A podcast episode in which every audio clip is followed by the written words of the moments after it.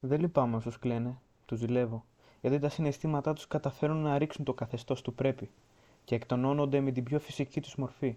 Αυτός που πονάει παραπάνω δεν ακούγεται, δεν φαίνεται, ούτε ο ίδιος αντιλαμβάνεται την κατάστασή του. Αλλά ο κύκλος πρέπει να ολοκληρωθεί. Η εκτόνωση είναι η φυσική ροή. Η ροή μου έχει κολλήσει. Δεν είναι κανείς εδώ να μου προκαλέσει δάκρυα.